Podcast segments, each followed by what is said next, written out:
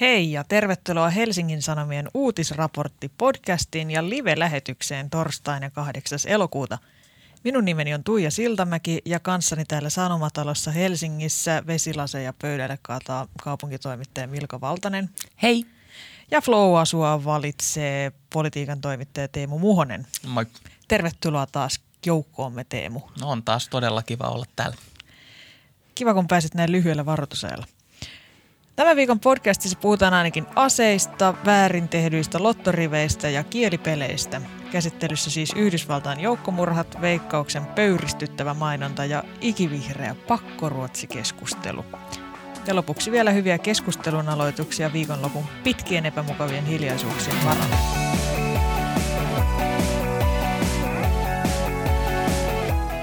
Siirrytään ensimmäiseen aiheeseen. Yhdysvalloissa siis tapahtui lauantaina ja sunnuntaina muutaman tunnin sisällä kaksi joukkoampumista, joissa kuoli yhteensä 30 ihmistä.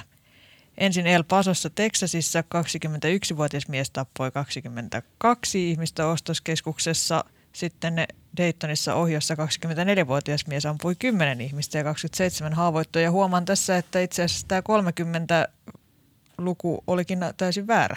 Mutta Milka Valtanen, mitä näistä tapahtumista ja epäilystä ampujista tiedetään tässä vaiheessa? Muuta kuin se, että päässä laskutaitoni ei ole kovin hyvä. Öö, no ainakin FBI tutkii kahta näistä tapauksista terroristina, terroristisena iskuna. Eli tämä Kaliforniassa heinäkuussa sattunut valkosipulifestivaali-isku ja sitten El Pason tämä tuore viime viikonloppuinen isku ilmeisesti ovat terrorismia toi ohion ampuminen on vielä vähän epäselvää. Ilmeisesti mm. ampujalla oli joku äärivasemmisto tausta ja lisäksi vakavia mielenterveysongelmia ja siitä ei tietääkseni ole vielä annettu oikein mitään lausuntoja. Tiedetäänkö mitään siitä, että mitkä näistä teoista on ollut spontaaneja ja mitkä on ollut jonkun pitkällisen suunnittelun tulosta? No toki nämä iskut, joita epäillään terrori-iskuiksi, niin on ehkä jotenkin suunnitellumpia kuin sitten sit kolmannesta ohjoniskusta on vähän vaikeampi sanoa. Ö, mm. Tässä Elpason tapauksessahan tekijä oli ampu, ö, ajanut siis yhdeksän tunnin matkan kotoaan niin tarkoituksella juurikin tonne Walmarttiin sinne ö, Meksikon ja Yhdysvaltain etelärajalle tai väliselle rajalle ja oli kirjoittanut manifestin ja kaikkea. Ja sitten mm. taas tämä valkosipulifestivaali ampuja oli varustautunut luotiliivillä, eli sekään ei ehkä ollut niin kuin täysin spontaani kilahtaminen. Ei hetken mielijohteelta kieltämättä kuulosta ja huomautettakoon vielä, että viime päivien keskusteluun viitaten tässä podcastissa näistä tapahtumista käytetään nimityksiä joukkoampuminen, joukkomurha tai jokin muu vastaava ja tämän vähättelevän ammuskelutermin käyttäminen on uhkasakon nojalla kielletty. Oletko Teemu valmis näihin ehtoihin? No olen kyllä siis sen verran piristävä aloitus oli tälle podcastille tämä, että tota, ei tässä voi muuta kuin olla valmis. Mm, se on mielenkiintoista, kun noin tapahtui viikonloppuna ja sen jälkeen itse en ollut paikalla siellä, enkä myöskään uutisvälineiden ääressä, mutta seurasin tässä jälkikäteen sitä keskustelua, että miten erilainen yhteiskunnallinen keskustelu nousee näistä eri tyyppi, tai siis erilaisten henkilöiden, eri taustaisten henkilöiden tekemisistä joukkosurmista. Että Euroopassa, Voisitko täsmentää? No olin juuri täsmentämässä, että Euroopassa kun viime vuosina paljon on, valitettavan paljon ollut myös ö, tämän tyyppisiä tapauksia, mutta tekijä on ollut ö, ulkomaalaistaustainen tai ulkomaalainen henkilö. Ö, silti terroristisina tekoina tutkittu samantyyppisesti kuin nyt näitä – Yhdysvaltain joukkosurmia, niin näissä tapauksissa, kun tekijät ilmeisesti ei ole ollut ulkomaalaistaustaisia, niin ei olekaan puhuttu maahanmuutosta ja sen rajoittamisesta tai uskonnoista, vaan siitä samasta, mistä Yhdysvalloissa aina, eli aselaista ja niiden rajoittamisesta. Ja kuinka sattuukaan, niin niistä myös me aiomme puhua tänään. Koska tässä, tässä siis on, yksi ongelma on se, mihin aina, mihin aina palataan, on tämä aselaki. Mitä, me, mitä, millaisia ajatuksia ta, Milka nämä lakimuutosten vaatimiset sinussa herättävät? Öö, no hieman kyllästyneitä tässä vaiheessa, koska tämä keskustelu on kestänyt niin kauan. Öö, Yhdysvalloissahan aseenkanto-oikeus perustuu perustuslakiin, mm. jossa se on heti toisena Toiseen lisäyksenä. Lisäykseen. Kyllä. Ja siinä siis on kaikille kansalaisille annettu oikeus kantaa asetta ja, ja käytännössä siis kaikkialla saa liikkua aseen kanssa. Toki liittovaltiot sit itse voivat rajoittaa tätä oikeutta ja ovatkin tehneet niin. Että esimerkiksi Kaliforniassa ei juurikaan aseen kanssa heiluta varsinkaan kaupunkialueella, mutta sitten taas Teksasissa voi mennä aseen kanssa vaikka kirkkoon. Ja Teksasissa... Onko todella näin? Kyllä on todella näin. Tosin se, se täytyy olla peitetty se ase, mutta se saa olla kuitenkin mukana. Ja siinä Joo. osavaltiossa on siis 22 miljoonaa asetta viimeksi tarkistamani tiedon mukaan. Et, ja El Paso tosiaan siis sijaitsee Texasissa. Erikoinen, erikoinen meininki. Mä, mä ymmärrän, että tämä tota, siis paine on jotenkin hankala, koska, just tämä, koska tämä asenkanto-oikeus perustuu perustuslakiin ja lisäksi, tota, lisäksi Yhdysvalloissa on sanotaanko aika aktiivinen aseteollisuuden lobbauskene – ja, mutta niin miten tämä voi, miten tämä voi silti olla näin vaikeaa vuodesta toiseen? Koska jos esimerkiksi Australiassa, Iso-Britanniassa ja Suomessa on tällaisten vastaavien, vastaavan kaltaisten joukkosurmien takia onnistuttu kiristämään aselakeja. Australiassa valtio lunasti takaisin ne 6500 000 asetta. Iso-Britannia kielsi käsiaseet ja Suomessa nostettiin ikärajoja ja lisättiin poliisin mahdollisuuksia tutkia ne aselupaa hakevien ihmisten taustoja ja terveydentilaa, mutta miksi tämä on Yhdysvalloille niin vaikeaa? No ainakin siellä on hyvin erilainen suhtautuminen, tai aseteollisuudella on hyvin erilainen rooli kuin missään muualla maailmassa. Että jos ajattelee ei pelkästään sitä, kuinka paljon siellä jo ihmisillä on näitä aseita, vaan kuinka paljon Yhdysvallat myös myy, vie aseita ulkomaille, millainen merkitys koko aseteollisuudella on koko sanotaan Yhdysvaltojen maailman valtiudelle – mm. niin kaikki sen äh, rajoittamiseen liittyvä keskustelu niin on varmaan siksi vaikeampaa siellä kuin muuallakin. Ja se aseiden määrähän siis niin kuin Yhdysvaltain sisällä on aivan hillitön. Että keskimäärin ö, kotitaloudessa on kolme asetta, siis jokaisessa kotitaloudessa.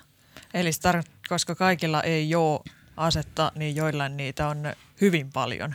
Muistaakseni tällä ö, Las Vegasin ampujalla – vuosi pari sitten oli mukanaan siellä, siellä niin kuin iskussa ää, yli 40 asetta.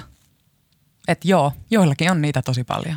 Tämä on ihan, ihan hirvittävän outoa näin niin kuin suomalaista kontekstista katsottuna, jossa lähinnä törmää aseisiin silloin, jos se sattuu näkemään sellaisen jonkun maalaistuttavan kotona jossain, niin kuin, jonkun metsä, jossain metsästyskontekstissa – mutta tässä tämä myös niin kuin, tämä heri, tai tämä jotenkin liittyy, jos nyt jotenkin keittiöpsykologisoinnin johonkin sellaiseen perustavanlaatuiseen vapauskysymykseen Yhdysvalloissa. Onko tulkinnut oikein? Niin, jos se Suomessa se tota, kammarin perältä löytyvä haulikko, niin symboloi vaaraa ehkä ulkopuolisille tai jotain vähän sellaista harvinaisempaa tai uhkaavampaa. Tai sitten metsästysasetta, niin Yhdysvalloissahan aseet kaiketi, näin kuvittelisin, symbolisoi jonkinlaista vapautta, yksilön oikeutta, ää, vahvuutta.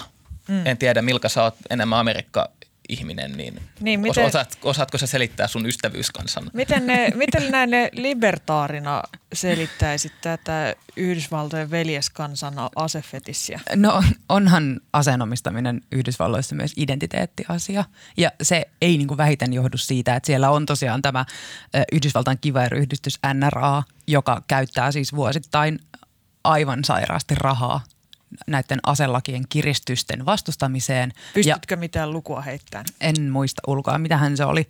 Se oli monia miljardeja ja, ja tota, niin myöskin niin kuin asemyönteisten edustajien niin kuin vaalirahoittamiseen ja niin edelleen. Ja tämä, tämä organisaatio on oikeasti vaikutusvaltainen silloin niin kuin 5,5 miljoonaa jäsentä, eli niin kuin koko Suomen kokoinen jengi kuuluu Amerikassa NRAhan. Ja, ja Kyllä, se on, se on, valta, niin kuin sa- se on ihan valtavasti. Mm, ja sen slogan on, niin kuin kaikki on kuullut tämän, sen sloganin, että aseet eivät tapa ihmisiä, ihmiset tappavat ihmisiä. Kaikki on kuullut tämän. Mm. Se, se on niin kuin saanut se viestinsä niin hyvin läpi. Ja mm. se on niin kuin amerikkalaisella on oikeus ja vapaus omistaa ase. Mutta eikö tämä toisaalta anna hieman yksioikoisen kuvan meidän amerikkalaista veljeskansastamme, jos me tota, se, selitetään ne tätä aseiden suurta määrää vaan jollain asefetissillä, vaikka toisaalta taisin olla ainoastaan minä, joka tätä termiä tässä lähetyksessä on tähän mennessä käyttänyt. No antaahan se, mutta eikö toisaalta anna sekin, että se kansa on äänestänyt presidentiksi ja tosi TV-tähden. Sitä ei voida kylliksi kauhistella ei, emme, mediassa. ei, se loppuu vasta vuosien päästä, mutta jos ei uskota pelkästään tähän yksioikoisuuden selitysvoimaan, niin mm. Toisaaltahan voi tälleen filosofisesti katsoa päinvastoin, että se halu omistaa ase voi juontaa jostain – hyvin perimmäisestä epäluulosta valtiota niin kuin instituutiona, sen suojeluskykyä ja sen oikeutusta kohtaan. Että siellähän luottamus esimerkiksi poliisia kohtaan ei ole läheskään samalla tasolla kuin Suomessa. Ei ole se, suomalaisissa 90 prosentin jo, niin, joka, taitaa, lukemissa. joka onkin hämmentävän korkea, mutta joka tapauksessa käsittääkseni aika alhaista etenkin paikoin, mikä on tietysti niin kuin hyvin ymmärrettävää, että siellähän on tullut paljon – väärinkäytöksiä esiin, joskin ne on kuvittelisin koskenut enemmän sitten vähemmistöjä kuin tällaisia niin kuin mm. valkoisia mm. republikaaniaseenomistajia. Kyllä. Ja siis en mä ainakaan todellakaan niin kuin haluaisi olla se yksi ainoa tyyppi, joka on aseistettujen ihmisten keskellä, jolla ei ole asetta. Varsinkin kun vielä ei voi olla varma, että tuleeko sitten poliisinkin ampumaksi. Että onhan toi niin kuin ihan oikeasti turvallisuusasia. Tavalla, tavallaan, mutta onko mä, onko mä ymmärtänyt oikein, että – että Milka, su, sulla on myös jo jonkinlaisia Iso-Britanniaan liittyviä salaliittoteorioita tähän. Syyllisiä haetaan nyt yllättävistä suunnista. Ei ole salaliittoteoria. Tämä, Selvä. Tämä oikeastaan liittyy siihen, mitä Teemu tuossa aiemmin sanoi. Siis tämä koko ase-ongelmahan todellisuudessa on brittien vika. Miten se, miten se voi, miten kaikki voi olla brittien vika? Kaikki, britit ei vaan ole koskaan saanut mitään hyvää aikaa ja me odotetaan, että milloin ne lähtee pois Euroopasta. Paitsi Monty Pythonin lentävän sirkuksen. Ö, siis silloin kun tuota yhdistys, yhdys, Yhdysvaltojen perustuslakia laadittiin 1787, niin siihen jotenkin purettiin kaikki tämän siirtomaa-isäntä Iso-Britannian aiheuttamat traumat, joista yksi oli tämmöinen vahva peri-amerikkalainen epäluulo hallintoa kohtaan ja tämmöistä hallinnon niin kuin epäreilua tyrannia mm. kohtaa. Ja sitten katsottiin, että niin kuin paras suoja tätä hallinnon tyrannia vastaan on mahdollisimman laaja ja erittäin aseistettu kansalaiskaarti. Ja sellaisen Yhdysvallat on nyt sitten saanut myöntämällä kaikille siinä perustuslain toisessa lisäyksessä tämän aseenkanto-oikeuden. Eli tota, lisäyksen tarkoitus on suojella kansalaisia tämmöiseltä vastaavalta operaatiolta, eli hallinnon tyrannialta, kuin että jos kuin on ollut silloin aikoinaan, kun Iso-Britannia on siellä tyrannoinut Eli tässä on, tässä on kyse historian tutkimuksen sanoin niin sanotusta polkuriippuvuudesta. Tai siitä, että Britannia on syvältä suosta. No, joo. joo, ehkä, ehkä voidaan puhua polkuriippuvuudesta. Puhutaan, siitä, puhutaan siitä mieluummin ja jätetään tämä Iso-Britannian kohdistuva vihopuhe johonkin to, tota, toiseen hetkeen, mutta siis se, jos, niillä, jos siellä Yhdysvalloissa on niin tolkuton määrä aseita, niin onko mitenkään, onko mitenkään realistista eli spekuloida sellaisella vaihtoehdolla, että siellä voisi tapahtua joten samankaltaista niin kuin Australiassa, että nämä aseet lunastettaisiin takaisin? Sitä on edellä mainituista syistä ihan hirveän vaikea kuvitella, että toi menisi ikinä mitenkään läpi. Sehän on niinku republikaanien yksi tämmöinen vaalitaktiikka, että ne pelottelee äänestäjiään sillä, että demokraatit tulee ja vie teiltä aseet. Ja sitten aina kun näitä asekeskusteluita käydään mediassa, niin samaan aikaan myös asemyynti nousee, koska – ihmisiä pelottaa, että, että nyt ne siis tulee ja vie nämä meidän aseet, joten hamstrampa niitä tänne vaatekomeroon. Siis veisikö ne niiden aseet samalla tavalla kuin nyt Sanna-Maria Demarit on viemässä meidän autot pihoilta? Siis suunnilleen yhtä järkyttävällä okay, no volyymilla. Joo, no sit mä ymmärrän, mm. miksi niitä pelottaa. Kyllä.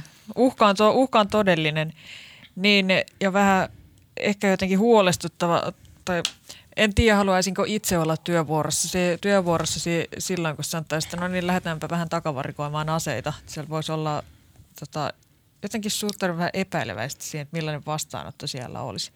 Se olisi ehkä just sitä hallinnon tyranniaa, mitä vastaajienkin on hankkinut ne aseensa. Vihailetko nyt, että siitä syntyisi sisällissota? Olen aika vahvasti siinä uskossa, että saattaisi kyllä syntyä.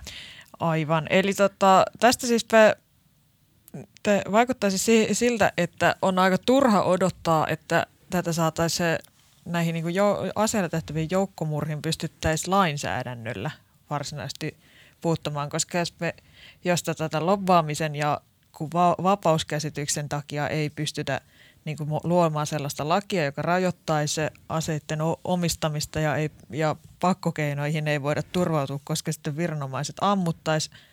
Tämän teka oli hieman... Tämä oli sinun tulkintasi. Tämä oli mun perusteltu tulkintani sinun äskeisistä vihjailuistasi.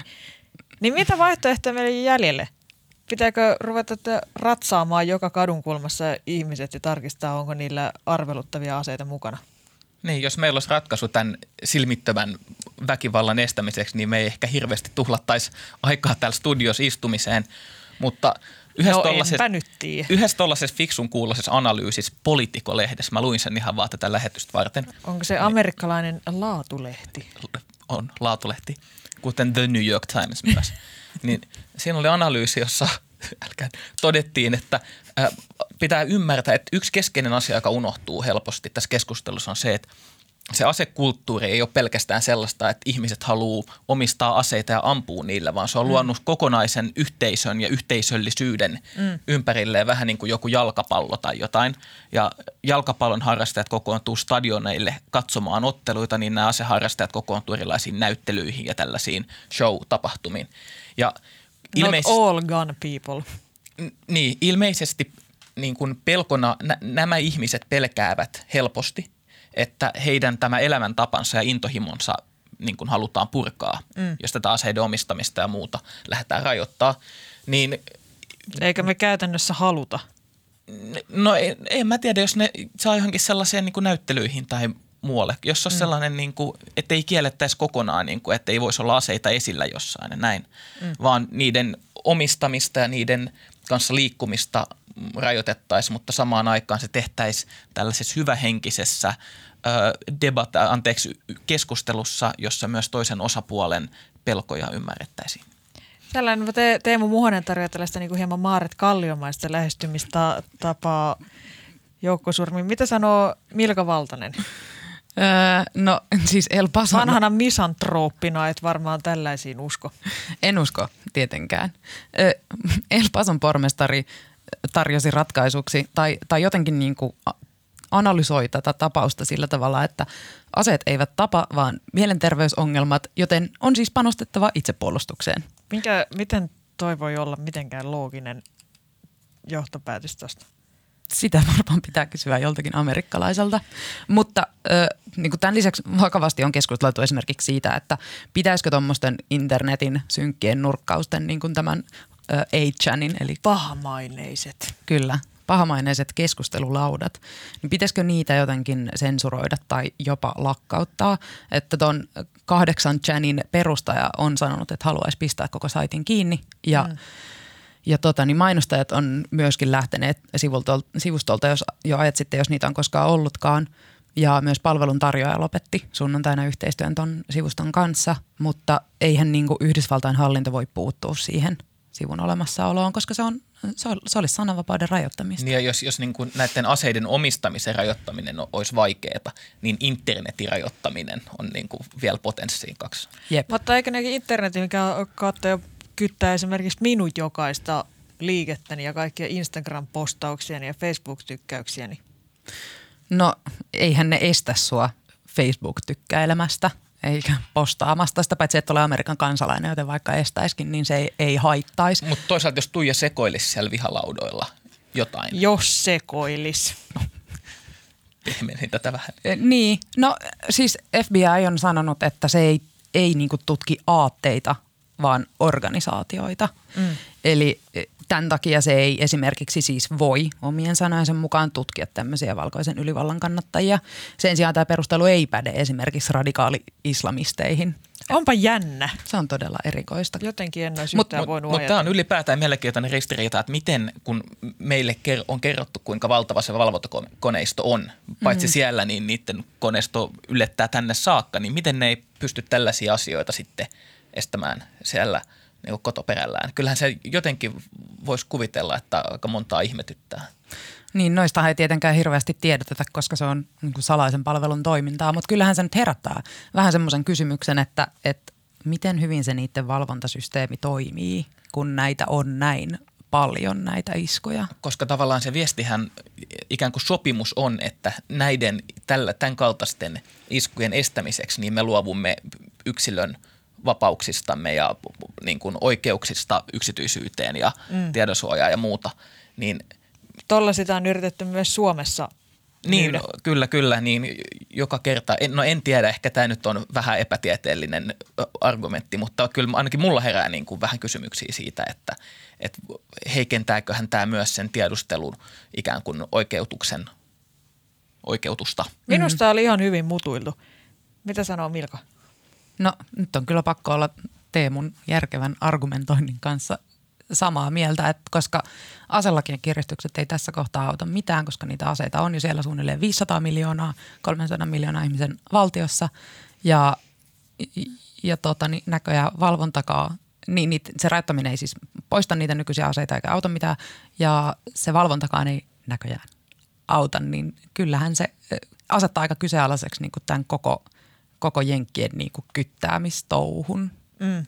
Mutta soppansa ovat keittäneet, että siinä mm. Ja voitaisiin ajatella niin, että jos jotain Nyt hyvää... oli sen verran sydämetön lausunto, että, se, että, se, että siirrytään ihan vähän eteenpäin ja un, että päästään eteenpäin tästä, tästä lähestyvästä katastrofista. Mutta siis se, eli siis voidaan odottaa, että nämä ei tule tähän vielä loppumaan näistä edellä mainituista syistä, mikä herättää kysymyksen, että sitten kun tulee, se, tulee seuraavia ja seuraavia – iskuja, niin miten median niihin pitäisi suhtautua? On keskusteltu siitä, että pitäisikö, pitäisikö ylipäätään uutisoida vai ei, ja jos uutisoidaan, niin miten ja millä perusteilla? Mitä libertaarisiipi sanoo? No mä oon kyllä alkanut miettiä, että ehkä näistä niinku ei pitäisi uutisoida. Miten voit sanoa noin? No koska se mediahässäkkä on niinku keskeinen osa sitä terroriiskua. Että millä perusteella media oikeuttaa sen niin kuin oman toimintansa tavallaan osana sitä koko spektaakkelia? No ehkä sillä perusteella, että tällaiset tapaukset ylittää ihan niin kuin perinteiset yleismaailmalliset uutiskriteerit. Ja toisaalta se aika outo tilanne, jos tämä tieto tällaisesta tapahtumasta leviäisi ympäri nettiä ja samaan aikaan maailman mediat niin kuin vaikenis kuin, niin kuin sellainen salaliiton muuri. Mutta mm. tietysti aina voi pohtia sitä, että – kun on tehty joku uutinen, että millä volyymilla se laitetaan millekin saitille ja kuinka paljon jatkojuttujen, jatkojuttuja siitä vielä tehdään. Mm. Mun mielestä on jotenkin aivan päivän selvää, että totta kai näistä pitää uutisoida, koska ei koska ei niin kuin toimittajina ja journalistiset instituutiot ei voi silleen ne ihan vaikka niin kuin journalistin ohjeiden tai mediaetiikan perusteella yrittää jotenkin peukaloida maailman tapahtumia tai tehdä sellaisia poliittisia valintoja ja miettiä, että jos me niin kuin vaietaan tämä asia kuoliaaksi, niin ehkä se vaikuttaa todellisuuteen tällä ja tällä tavalla. Se jotenkin ei, ei se ole kestävä peruste. No, mutta sananvapautta rajoitetaan muutenkin niin kuin sen perusteella, jos sen käyttö ö, aiheuttaa hengenvaaraa tai väkivallan uhkaa. Ja jotenkin sitten tämä niin kuin, toimittajat puhuvat uutiskriteereistä. Yhtäkkiä se on niin kuin, täysin pätevä argumentti. Ja niin kuin samaan aikaan tutkimusten mukaan toimittajat kieltäytyy myöntämästä sitä, että niin tosi laajamittainen joukkosurma-uutisointi aiheuttaa lisää joukkosurmia. Ja esimerkiksi se, että niin kuin yksityiskohtaisesti ruoditaan tämmöisen niin kuin massamurhaajan persoonaa ja taustatekijöitä, niin se saattaa joillekin näyttää niin kuin sen henkilön tai tekijän glorifioinnilta. Niin, mm, mitä sanoo Teemu? Niin, siis kyllä Milkalla on tässä toki pointti, mutta jos sitä ihan käytännössäkin miettii, että vaikka hyväksyttäisiin, että voidaan lähteä rajoittamaan nyt medioiden toimintaa näissä tapauksissa, niin se on aika vaikeaa. Että pitäisi yrittää määritellä kaikille maailman uutisvälineille sellaiset yhteiset rajat ja ohjeistukset siitä, että minkälaisista tapahtumista pitäisi vaieta. Että onko se niin kuin, että jos yli kaksi henkeä on ammuttu, niin sitten ei uutista, vai että yli viisi henkeä on ammuttu, niin sitten ei uutista. Tuleeko yksi palsta vai kaksi palstaa, mm. tuhat merkkiä, laitetaanko kuva, tuleeko nosto? Niin, aika loputon, loputon sua.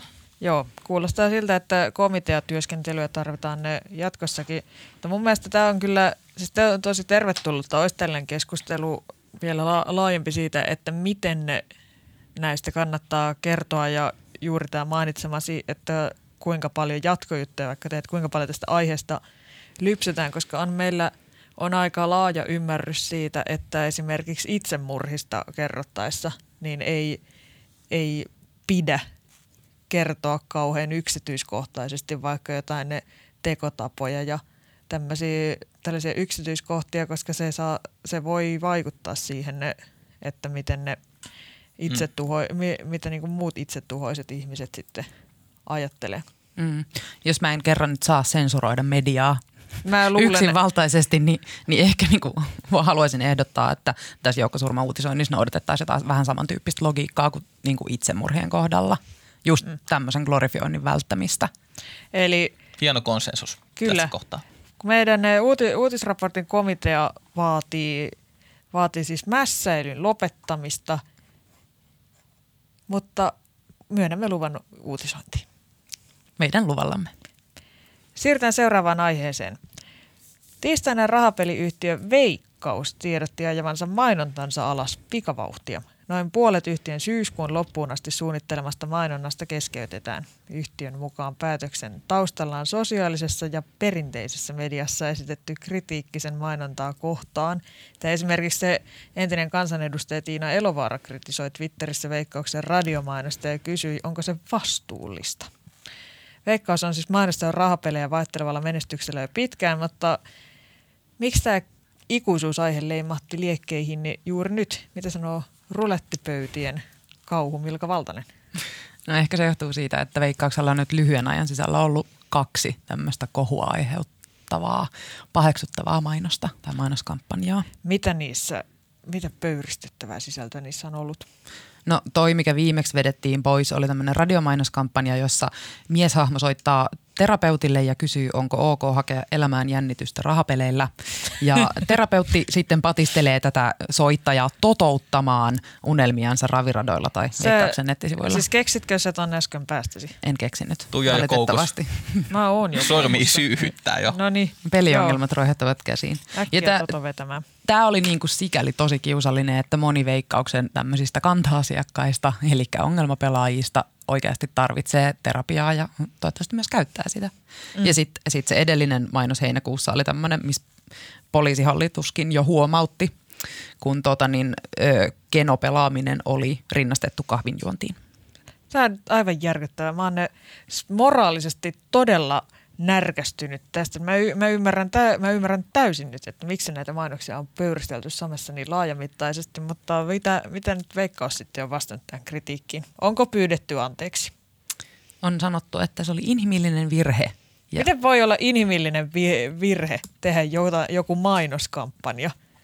Siis inhimi- inhimillinen virhe on se, että esimerkiksi se kaataa lasillisen vettä studion pöydälle, mutta siis tämä ei nyt joku mainos voi syntyä tolleen vahingossa. Ihan niin kuin siinä ei olisi jotain sellaista niin kuin konseptointia ja suunnittelua ja toteuttamista ja ohjaamista Jos on taustalla. tehty virheitä, jonka, jotka on tehnyt ihminen tai ihmiset, niin silloin kyseessä on inhimillinen virhe. Eikö tässä Niin. ole ihan selvä logiikka? Mun mielestä minä, mä oon nukkunut huonosti koko viikon ja mulla on kuukautiset ja mä nyt sanoa, että tää on siis ihan paskapuhetta. Tää on, ai, ei, me, ei tälleen voi perustella mitään. Niin, no Veikkaushan ei ole suostunut kertomaan, että kuka nämä mainokset on tehnyt. Että ne ei edes paljastanut, oliko se joku mainostoimisto vai talon oma väki, vaan puhui sisäisistä prosesseista. No se on muuten hyvä, koska... Sisäiset prosessit sulla on housuissa. Mitä koska- Teemu sanoi? No sisäiset prosessit on itse asiassa ihan klassikko kikka, koska jo klassikko poliittisessa satiirissa Yes Minister, ka- ihan kasarilta, niin- ihan huikea, niin siinä opetettiin, että jos haluaa poliittisen kohun laantuvan, niin pitää aloittaa sisäisten prosessien tarkistus, mutta sit se tietysti johtuu, johtaa siihen, että kohu laantuu, mutta mitä ei tehdä. Noin mäkin sanon aina itselleni sunnuntaina sen jälkeen, kun mä oon ihmetellyt, että miten mä oon taas laulanut Timantit on ikuisia karaokessa. Mutta asiaan. Tämä meni tosi oudoksi tämä lähetys ja nyt ja aika on vasta ka- 29 minuuttia takana. Mutta siis rahapo-. Rahapelimonopolin sekoilu on herättänyt siis jälleen keskustelun veikkauksen asemasta ja siitä, mitä hyvän tekeväisyyden nimissä on sopivaa tehdä, koska Veikkaus pyörittää rahapelitoimintaa yksinoikeudella Manner-Suomessa. Ja lain mukaan yhtiö saa markkinoida pelejä vain, jos mainonta ei edistä taloudellista, sosiaalista tai terveydellisiä haittoja. Runsasta pelaamista ei saa myöskään kuvata myönteisesti. Onko mä nyt siis aivan jotenkin ää, muuttunut täysin ääliöksi hormonioinnin takia vai, eikö, vai eikö näissä mainoksissa nimenomaan tehdä näin? Et ole vieläkään ihan täysin ääliö, koska niissä nimenomaan Luojan tehdään kiitos. niin ja Lain lai mukaan veikkaus ei siis myöskään saa kohdistaa mainontaansa alaikäisiin tai markkinoida esimerkiksi nettipokeri. Silti Suomen Kuvalehti kertoo jo vuosina 2015 ja 2017 veikkauksen tehneen näin toistuvasti ja jatkaneen tätä laissa ilmiselvästi kiellettyä toimintaansa. Tämä on täysin hävytöntä. Tämä on, ihan, tämä on vähän sama kuin tämä poliitikkojen vaaliraha-homma, joka taas Hesarin nostamana oli esillä. Että laittomuuksiahan sieltä löytyy edelleen, mutta ei niistä rangasta tai ei niille mitään tehdä. Että varmaan siellä on veikkauksella noin edellistenkin tapausten sisäisten prosessien tarkistukset yhä meneillään. Joo. Niin, EUn tuomioistuin on linjannut, että jos haluaa ylipäätään tämmöistä rahapelimonopolia pyörittää – niin sitten sen monopolin perusteena tulee olla kuluttajien suojelu, ongelmapelaamisen ehkäiseminen, alaikäisten suojelu ja rikollisuuden torjunta. Ja, ja mikään näistä ei toteudu nykyään. siis arpajaishallinto on niin kuin linjannut tämän tuomioistuimen ratkaisun pohjalta, että niin kuin sitä raapelaamista ei saisi esittää jokapäiväiseen tai tavanomaiseen kulutuskäyttäytymisen ding, osana, ding, ding, ding. Niin, kuten esimerkiksi vaikka kahvittelu. Mm. Joo. Ja mun, siis kuulostaa siltä, että ne on kattonut tota lakia. Mitä veikkaus tekee? Niin, niin ne on kattonut Se. sitä ja valinnut jokaisesta kielletystä kohdasta jonkun oikein niin kuin prima esimerkin, että mikä ei, on sitä vastaan ja sitten to, toteutettu se. Niin, tai sitten ne on saanut jonkun väärän muistion, joku sen edellisen, edellisen version, missä ei ollut sitä ei näiden edessä. Inhimillinen virhe siis tapahtunut siinä. Niitä on ollut viime aikoina jotenkin liikkeellä. Mutta mun mielestä tässä niin kuin suuressa keskustelussa on vähän myös ongelmana se, että kun veikkauksella on niin erilaisia asiakkaita. Koska THL sanoo, että Suomessa on joku yli 120 000 peliongelmaista ja heiltä kynityillä rahoillahan siis ra- rahoitetaan kaikenlaista tällaista kivaa, hyvän tekeväisyystoimintaa. Veikkaushan jaksaa aina muistuttaa, että miten ne, mitä kaikkia ihanaa näillä rahoilla tehdään, mutta toisaalta esimerkiksi niin kuin omassa lähipiirissäni on ollut vanhuksia ja keski-ikäisiä, jotka esimerkiksi rutiininomaisesti lauantaisen käy viemässä sen saman lottorivin aina saman kaupan samalle kassalle ja mun on kyllä hyvin vaikea nähdä siinä minkäänlaista peliongelmaa. Että heiltä, he, että niinku heiltä kynityillä rahoilla kyllä saa minun puolestani lasten viulun, viulunsoiton opiskelua rahoittaa. Toisaalta sitten se mummo tai pappa, joka voittaa sen loton kerran, niin sitten taas se kynnii rahat niiltä peliongelmaisilta. Sehän on järkyttävä käänne, jota mä en niin, ole tullut vielä ajatelleeksi. Tämä on ikiliikkuja, joka johtaa Kauheeta. yhä vaan syvemmälle. Ei, Milka, pelasta meidät tästä jotenkin. No siis tässä on varmaan ollut niin tämmöinen ajatus taustalla, että valtio ottaa monopolin tämmöisiin haitallisiin huveihin, joihin su- suomalaisilla tuntuu olevan... Niin kuin... Haitalliset huvit. ne on mun harrastus. Niinpä, joihin suomalaisilla tuntuu olevan erityisen vaikea suhde, eli alkoholi ja pelaaminen. Ja tota, niin, sitten niin kuin sillä oikeutuksella, että nyt kun valtio näitä huveja hoitaa, niin ei tule suomalaisille sitten liikaa pulmia, mutta mm. tota, en kyllä ole ihan vakuuttunut siitä, että se olisi toiminut kovin hyvin, koska meillä on kuitenkin Euroopan keskitasoa enemmän peliriippuvaisia ja myöskin sitten alkoholin ongelmakäyttäjiä mutta toisaalta sitten tuotot näistä yhtiöistä tulee sentään yhteiseen kassaan kaikkeen kivaan, eikä me niin kuin vaan ahnaiden kapitalistien taskuihin.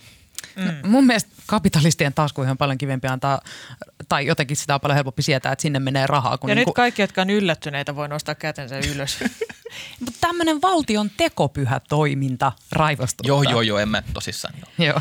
Näiden firmojen erohan on kyllä se, että Veikkaus ei saa tuottaa voittoa, toisin kuin Alko. Niin, ehkä näissä on, ehkä näissä on pohjimmiltaan just se ongelma, että tämä vaikuttaa niin tekopyhältä, että tässä yritetään ne sekä vähän sekä veikkaus että alko yrittää ajaa vähän ne, käytän nyt suosikkisanontaa, niin politiikan journalismista ajaa kaksilla rattailla.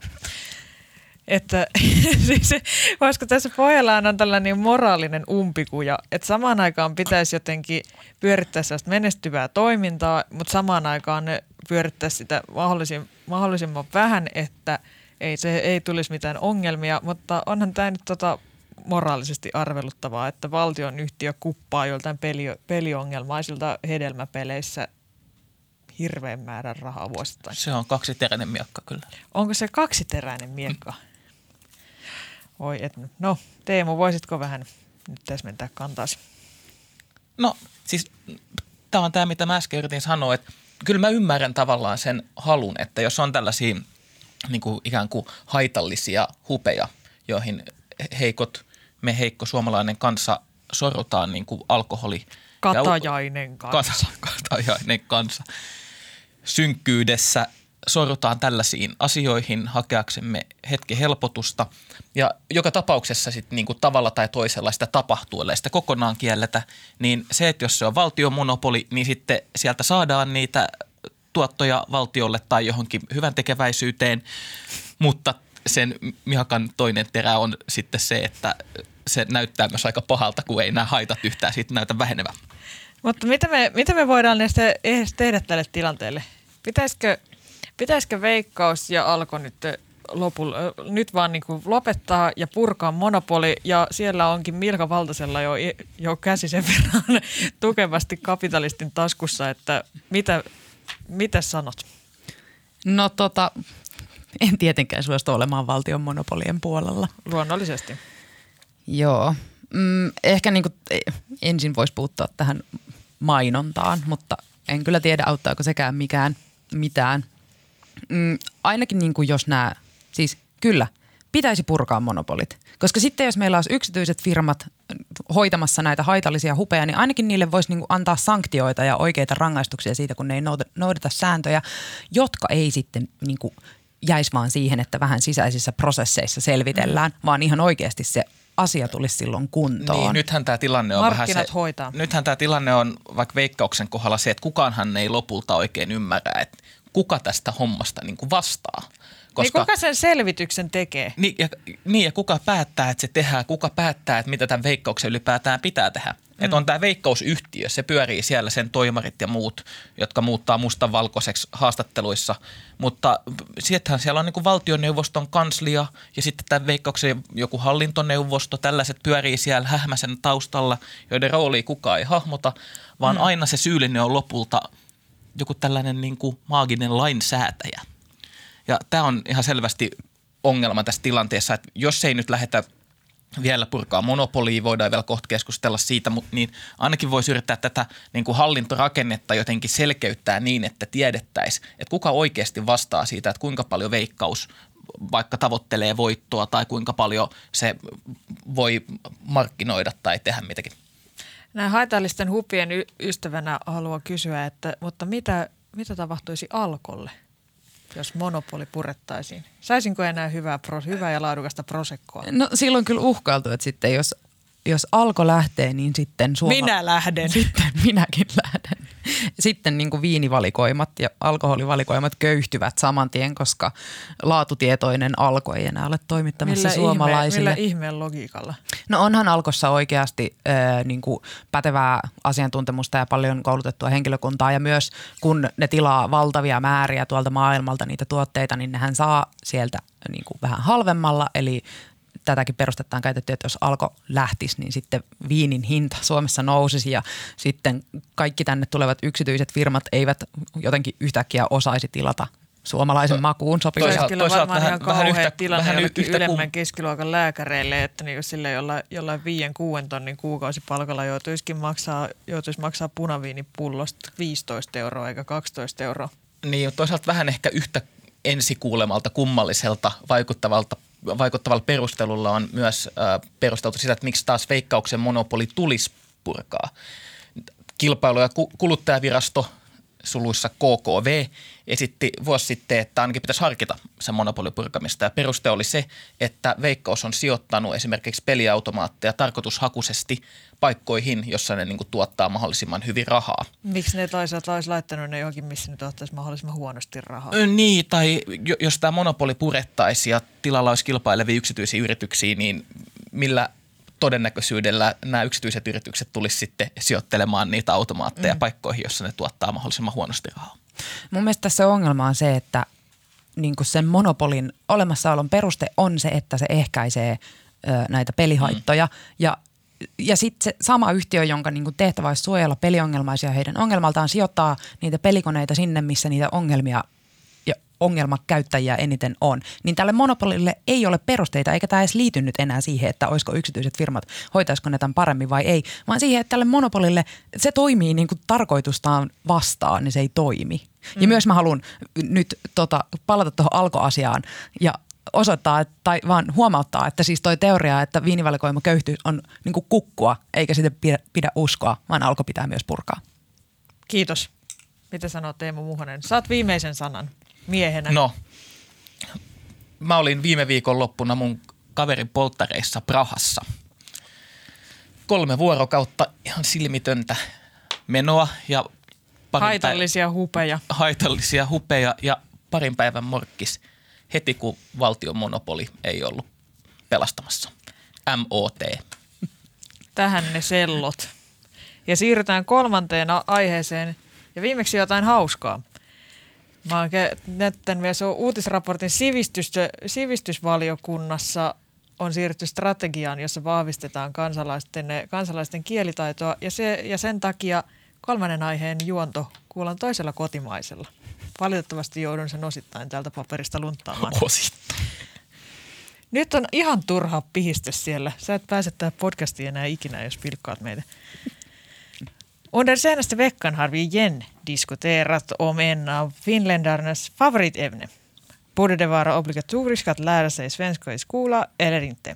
Den här gången började diskussionen när statsministern Antti Rinne och sin regering föreslog i regeringsprogrammet att svenska borde igen vara obligatorisk i studentskrivningarna.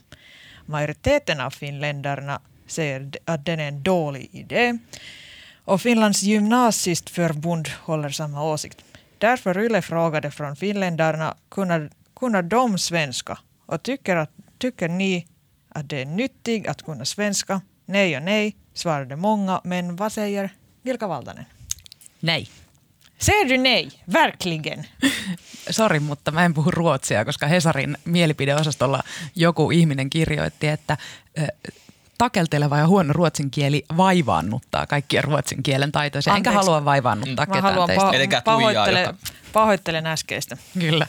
Ja oikea syy on tietysti se, että minä en osaa ruotsia, koska jostain syystä kaikki ruotsin opettajani joutuivat epäsuosiooni, enkä voinut oppia mitään. Ja mä haluaisin Tuijakaan, Tuijakaan joku mä en on sun halus, epäsuosiossa.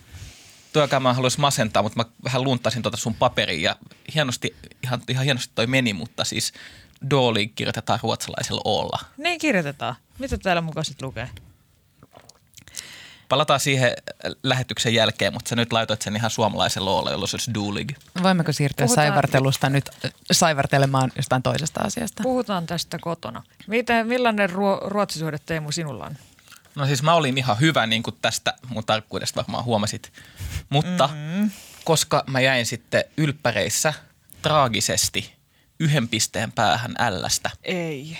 niin mä lopetin sen, löin niin sanotusti hokkarit naulaa saman tien. Sanaakaan en ole puhunut sen jälkeen.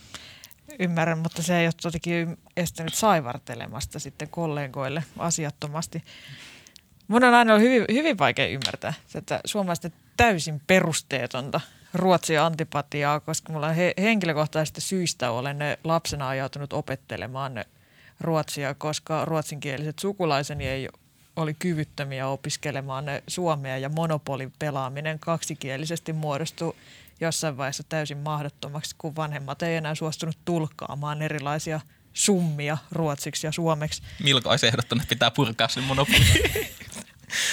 Oh snap. No Milko, miten sä, miten sä oot pärjännyt elämässä ilman ruotsin kieltä? Miten se on mahdollista? Se on oikeastaan ollut aika helppoa. Ja lisäksi mä oon niinku onnistunut siinäkin, että mä oon tähän päivään asti onnistunut välttelemään tätä pakkoruotsikeskustelua. Tämä on tavallaan vähän surunpäivä, koska mun track record menee nyt tässä. Mutta on munkin siis hankala, vaikka en ruotsia osaakaan, niin ymmärtää muiden kielitaidottomien ruotsi-inhoa. Mulla on muuten sama tämä ensimmäinen pakkoruotsikeskustelu, johon mä osallistun. Otan No niin. osaa. Voisinpa sanoa samaa. Mutta asiaan. Antti Rinteen hallitus on siis kirjannut tavoitteekseen palauttaa toinen kotimainen pakolliseksi ylioppilaskirjoituksissa. Ja sanotaanpa nyt kaikki yhteen ääneen, mistä kummasta tämä oikein voisi johtua? RKP! Noin. Suomen lukiolaisten liitto tietenkin vastustaa, koska heidän mielestään opiskelijat on jo nyt tarpeeksi kuormittuneita. Meidän tämän päivän keskustelma pohja kuitenkin maanantaina julkaistuun Ylen kyselyn tuloksiin. Taloustutkimuksella teetetyssä kyselyssä 1005 ihmistä kuvaili sitä, miten hyvin he osaavat ruotsia ja miten paljon hyötyä heille on ollut ruotsin kielestä. 20 prosenttia vastaajista oli sitä mieltä, että heidän kielitaitonsa on joko äidinkieli, erinomainen tai hyvä. Hyödyllisyyden kokemus jakautui vähän tasaisemmin ja 47 prosenttia vastasi, että erittäin tai melko hyödyllinen. Miltä nämä luvut teistä kuulostavat? No otsikkokielellä voisi sanoa, että toi Ruotsin hyödyllisyys jakaa kansaa. Voi luoja. Sitten taas ö, osaaminen, oliko se niin, että 20 prosenttia oli sitä mieltä, että ne on hyviä tai erittäin hyviä? Joo, suurin, su, suurin segmentti taisi olla tyydyttävä. Okei, okay, no mutta tyypillistä niin kuin suomalaista vaatimattomuutta. Et se, mitä mä oon ymmärtänyt, niin Jenkkien LinkedIn-standardeilla, niin noin 96 prosenttia suomalaisista puhuisi ruotsin äidinkielenä ja loput 4 prosenttia erinomaisesti. Fluent. Me ei osata markkinoida itse. Joo. Joo, ei nämä numerot ollut yhtään yllättäviä mun mielestä. Aiheeseen tarttu myös yksi lempiohjelmistani eli A-studio, jossa kansanedustajat Ville Rydman ja Eeva-Johanna Eloranta sekä RKPn puheenjohtaja Anna-Maja Henriksson keskustelivat asiasta. Heille ruotsin kielestä on ollut hyötyä. Rydman haluaisi enemmän vaihtoehtoja ja tekisi Ruotsista vapaaehtoisen ja Elorannan mielestä lasten ei pitäisi voida pois valita itseltään mahdollisuuksia. Arg. Siis tämä pakkoruotsi-keskustelu ei edes koske lapsia, vaan noin 18-vuotiaita abiturientteja, joiden YO-kirjoituksiin valtio haluaa puuttua, vaan sen takia, ettei yksi hallituspuolue suuttuisi. Niin, tämä on tätä hedel- hedelmällistä pakkoruotsi-debattia, jota mm. mä olen yrittänyt koko elämäni välttää. Et just tämän, tämän takia mä tulin tuon pätkänkin, tuon A-studiopätkän katsomatta, vaikka sä yritit antaa sen meille kotiläksyksi. Minä... Mäkään en katsonut sitä. Ettäs kehtaatte.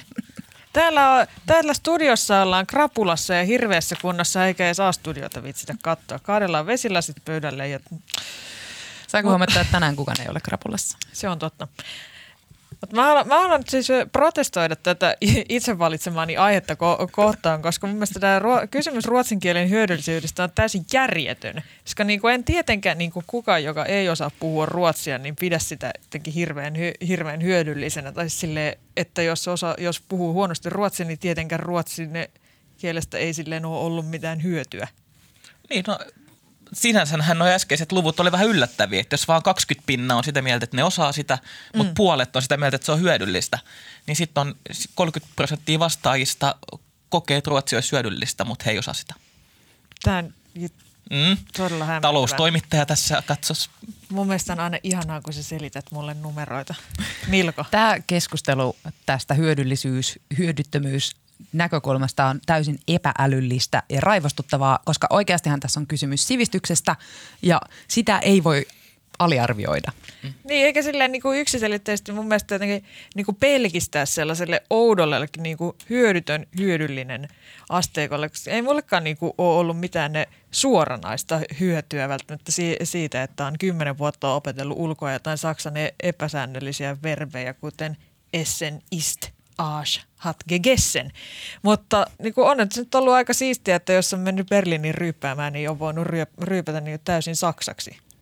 Onhan se nyt kivaa. Ei mulle ollut sen sijaan mitään niin kuin hyötyä opetella jotain ne niin kuin moolimassojen laskemista. En mä niitä la- tota, niihin sotkeutunut ollenkaan sen jälkeen, kun on ollut pakko, mutta eihän ne, ei se ole se pointti. Se niin kuin, ei, joku sivistys ja koulutus on mikä se sellainen resepti tai niin kuin joku käyttöohje, mm. manuaalielämään, vaan mä, mä oon aivan raivossa. Mä alan kohta paiskoa jotain esineitä täällä, niin voisiko joku muu puhua? Et, et se on niin kuin, että onko se, sä hait selvästi sitä, että annetaan onki käteen, eikä sen sijaan, että niin kuin opetettaisiin kalastaa. Sen sijaan, että tuotaisiin tuotais kolme rasiallista kalapuikkoja ja laitettaisiin ne mikroon näitä syöttöporsaita varten. Niin, mutta mä siis on opiskellut aikanaan paljon kieliä, jotka mä oon unohtanut tässä kymmenes vuodessa lähes kokonaan. Ö, Yksi niistä kielistä on muutenkin aika unohtunut, koska se on kuollut kieli latina, jonka mä kirjoitin pitkänä, siis pitkän latinan lukiosta. Miten, mä en ole ikinä tiennyt edes, että on olemassa sellainen asia kuin pitkä latina. No aika harvoin, eihän mäkään tiennyt ennen kuin vasta ihan siinä loppuvaiheessa. Ennen kuin vasta kokeessa. Mä olin sentään lukenut sitä yläasteelta saakka. Sitten selvisi, että on, voi kirjoittaa myös pitkänä tämä mun elämäni suurin menestystarina on, että mä sain siitä tietääkseni Suomen parhaat pisteet keväällä 2008. Kirjoittajia oli siis vissiin 5-7 tai jotain.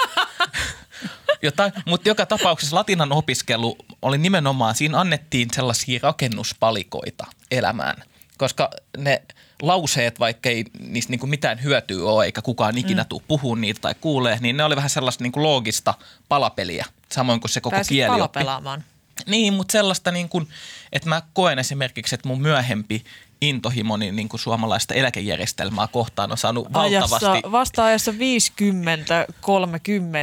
päästiin eläkkeisiin. Aika hyvä tulos. Sä oot hillinnyt itse asiassa ihailtavasti Niin, tänään. mutta tähän mä luulen, että se latina on antanut tällaisiin niin palapelien ymmärtämiseen ö, työkaluja. Mm, aivan, va- aivan varmasti. Eli me kannatetaan siis kielten opiskelua kyllä täällä. Kyllä, raivoisasti.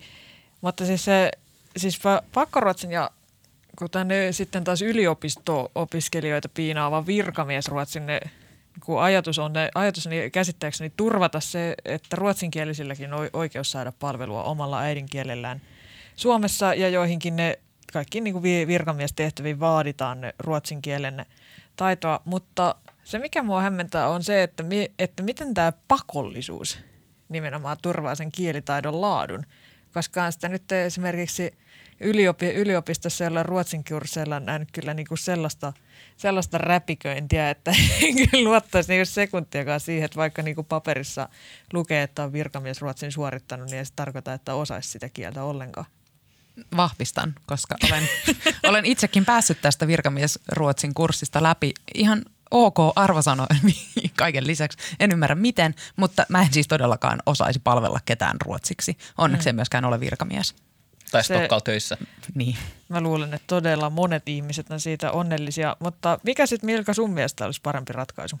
No, mitä jos niin kuin vaikka annettaisiin joku X määrä kieliä, joita sitten pitäisi opiskella esimerkiksi peruskoulussa niin kuin ensimmäiseltä luokalta lähtien? Mutta eikö se noin mee? Siis mä ainakin mä muistelin silleen, että kun mä menin kouluun, niin sitten siellä niinku käytiin vähän englantia, vähän ranskaa, vähän ruotsia ja ehkä jotain muutakin. Sen jälkeen päätet... Ei. Silloin kun sä olit jossain Ressun hikkekoulussa. En muuten ollut Itä-Helsingissä. No, sit mä en tiedä, mistä on kysymys, koska kun minä olin nuori, mistä on hyvin vähän aikaa, niin meillä oli, alkoi kolmannella luokalla englanti ja sitten sen jälkeen sai aloittaa A2-kielen, joka alkoi tyyliin viidennellä ja sitten yläasteella alkoi ruotsi. Joo, joo. Okei, meillä oli vaan siis lyhyet kokeilut noita kaikki ennen sitä. Onpa on ollut edistyksellistä. Teitä on siis kieli kylvetetty. Joo, ei meillä joo, ollut tommoista. Se oli hyvä systeemi. Sitten sai valita ikään kuin. No tämmöistä systeemiä kannatan. Tämä on minun ideani. Joo. Niin, mä, mä ajattelin sille, että jos tässä nyt niinku oikeasti olisi kyse jostain kielitaidon parantamisesta, niin meillä olisi systeemi, jossa niinku lapset tuupattaisiin heti ala-asteen alussa silleen ne, niinku, niille salakavalasti iskettäisiin lukujärjestykseen mahdollisimman montaa, montaa eri kieltä, koska niitä aina on aika, pali, aika ratkaisevan paljon helpompaa niin kuin vaikka 10 kuin 30-vuotiaana ruveta opiskelemaan vaikka saksaa. Mut, tai jostain vaike- va- oikeasti vaikeasta kielestä nyt puhumattakaan, mutta sitten tota, se, eikö ne voisi tehdä jotenkin silleen, että sitten niitä olisi pakko opiskella tota, lukioon asti ja sitten siellä saisi ruveta valit- valitsemaan, että mihin nä- mitä haluaa käydä. Se olisi aika järkevää. Siis tämän Ruotsi, Ruotsin opiskelun jotenkin isoin ongelma ei ole se, että onko se pakollista tai ei, vaan se, että se niin kuin suurimmalla osalla, jotka, siis niillä, jotka ei ole aloittanut sitä silloin A2-kielenä ala-asteella, se alkaa silloin murrosiän niin kuin pahimmassa kohdassa yläasteella, jolloin niin kuin mikään ei tartu päähän eikä mikään kiinnosta. Se on niin kuin surkein mahdollinen ö, hetki ihmisen mm. eläs, elämässä alkaa opetella mitään uutta. Et kyllä mä ainakin, niin kuin, koska en ota vastuuta omista tekemisistä, niin, niin syytän nimenomaan sitä Valtiota. Niin kuin, valtiota, sitä aloitushetkeä ö, siitä, ettei niin kuin Ruotsi koskaan mennyt mulle päähän. Mm. Mun aivoihin ei mahtunut mitään muuta kuin hirveä määrä aggressiivisia hormoneita.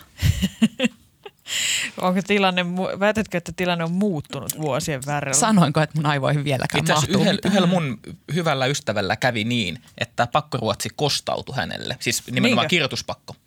Hän ei olisi halunnut kirjoittaa sitä, mutta joutui kirjoittamaan, joten hän jäi pisteen päähän ää, ylioppilaaksi pääsemisestä. Ää, puoli vuotta myöhemmin sitten seuraavalla Ruotsin uusimisyrittämällä niin soitti suoraan kokeen jälkeen mulle ja kysyi, että, että onhan vaatteet ruotsiksi kläder. Mä sanoin, että on, on kläder. Hyvä. Eli ilmeisesti esseessä oli hänen ymmärtääkseen kysytty jotain kirpputorista ja hän oli kirjoittanut joka lauseeseen kläder ja pääsi ylioppilaaksi. Ihana menestystarina. Ei ihan vedä vertoja tälle sun, la, sun tota, latinamestaruudellesi, mutta oikein, no, oikein tota, inspiroiva tarina. Se oli enemmän sinne vaikeuksien kautta riman yli. Niin, jollain tapaa joo. Mutta mä haluaisin nyt tämän lähetyksen kun loppumetreillä esittää vielä salaliittoteorian. Jos tämä on jotenkin tullut jostain jännästä syystä, sitä on tu- tuntuu tulevan tällainen toistuva elementti näissä uutisraporttilähetyksissä. Mutta siis me ollaan siis sellaisessa omituisessa tilanteessa Suomessa, jossa tällainen niin pieni puolue pitää niin kuin koko Suomea ja meidän kielipolitiikkaa panttivankina, koska meidän täysin selkärangattomat hallitukset tarvitsee sen aina tukipuolueekseen. Ja katsotte mua silleen, että mä oon taas alkanut kuulostaa Laura Huhtasaarelta. niin, niin katsottiin, mutta, mutta kerrankin sulla, tai siis jälleen kerran sulla oli vähän pointtia tässä, että, että kyllähän, Kiitos. kyllähän RKP on siellä mukana lähes poikkeuksetta sen takia, että se on sopivan kokonen ja sopivan Opportunistinen. ja vähän tyytyvä puolue ollakseen hallituksen tukipuolue. Mm. Ö, mutta toisaalta ö, mun mielestä tämä panttivankivertaus on ehkä vähän ylimitotettu. Että tämä ei kuitenkaan ole niin kuin mitään vesikidutusta varsinaisesti, vaan sitä, että lapset käy muutaman kurssin ruotsia ja sitten tekee yhden No ylioppilaskokeen. ehkä voin, ehkä voin tässä kohtaa tunnustaa, että taisi vähän Laura Huhtasaaren kanavoimisen puolelle lipsahtaa. Mutta se, mikä tästä, tä, tästä pakkoruotsi-asiasta tekee niin eh, järjettömän puuduttavan, on se, että tämä on täsmälleen sama veivaaminen vuodesta toiseen. Ja kaikki argumentit, mitä tässä esitetään, on niin- niin saatanan typeriä, että mä en, py, mä en py, ei niin pysty, ei niin vaivaudu mitään niinku vastaamaan. Vilka, mikä on sun suosikki? Mun suosikki on tämä, että, että pakkoruotsi on tyhmää, koska ruotsia puhuu niin harva. Siis koska, jos tämän argumentin tai mä ärsyttää tässä argumentissa sen esittäjien epäloogisuus, koska silloinhan niiden pitäisi olla vaatimassa esimerkiksi pakko Kiinaa tai Espanjaa tai muita tämmöisiä niin kuin Pakkohindiä. pakkohindia. Ja sitten toisaalta niin kuin globaalisti ajatellen myös suomi on hyvin pieni kieli. Eli pitäisikö silloin myös niin kuin pakko suomi lakkauttaa? Uh. Ootteko miettinyt sitä? Niin, miettikääpä sitä. Niin. Mä, mä voin nyt alan olla pikkuhiljaa niin jotenkin raivoissani ja hol- t- hysteerisessä tilassa, että mä luulen, että tämä lähetys on pakko lopettaa ennen kuin mitään vielä pahempaa tapahtuu. Siirrytään suosituksiin. Joo, mä suosittelen Suomen Kuvalehden huhtikuussa julkaistua juttua, jonka otsikko on Musta pilleri. Ja tämä juttu käsittelee erään internet-nurkkauksen kulttuuria ja sen yhteyttä näihin joukkoampumisiin. Koska Hyväksytään. vieressä istuvani henkilö tuli maininneeksi tässä lähetyksessä, että Briteistä ei ole tullut mitään hyvää, niin mun pitää suositella jo itse lähetyksessä mainitsemaani Yes Minister poliittinen satiiri TV-sarja 80-luvulta, siis aivan huikeata kamaa ja käsittämättömän ajankohtaista Amazonista lähtee halvalla DVD-boksi. Mä haluan tuosta inspiroituneena suositella itsekin aikaisemmin mainitsemaani, mainitsemaani brittiläistä kulttuurin helmeä, eli Monty Pythonin lentävää sirkusta, joka oli ratkaisevassa osassa myös tämän viikon uutisraportin su- suunnittelussa. Monty Pythonilla, mä en muista millä kaudella se on, mutta siinä on sellainen ajankohtaisohjelma, jonka nimi on Face the Press, jossa on vie, vieraana on jonkinlainen poliitikko ja toinen vieras on ruskea tahra tuolilla. Ja me mietittiin, että jos tänne ei saada kolmatta panelistia, jos Teemu Muhonen ei olisi päässyt, niin me harkittiin esimerkiksi Pahvisen Kim Kardashianin rauhaamista studioon, ja, koska tahra ei olisi näkynyt striimissä niin hyvin. Ja näihin tunnelmiin päätämme tämänkertaisen uutisraporttilähetyksen. Kiitos paljon ja kuullaan taas ensi viikolla. Meille leikkauksen ja äänen tekee Mikko Peura ja podcastin tuottaa Tuomas Peltomäki, että hänelle sitten voi kaikenlaiset palautteet tästä tämän viikon hysteerisistä tunnelmista lähettää. Kiitos.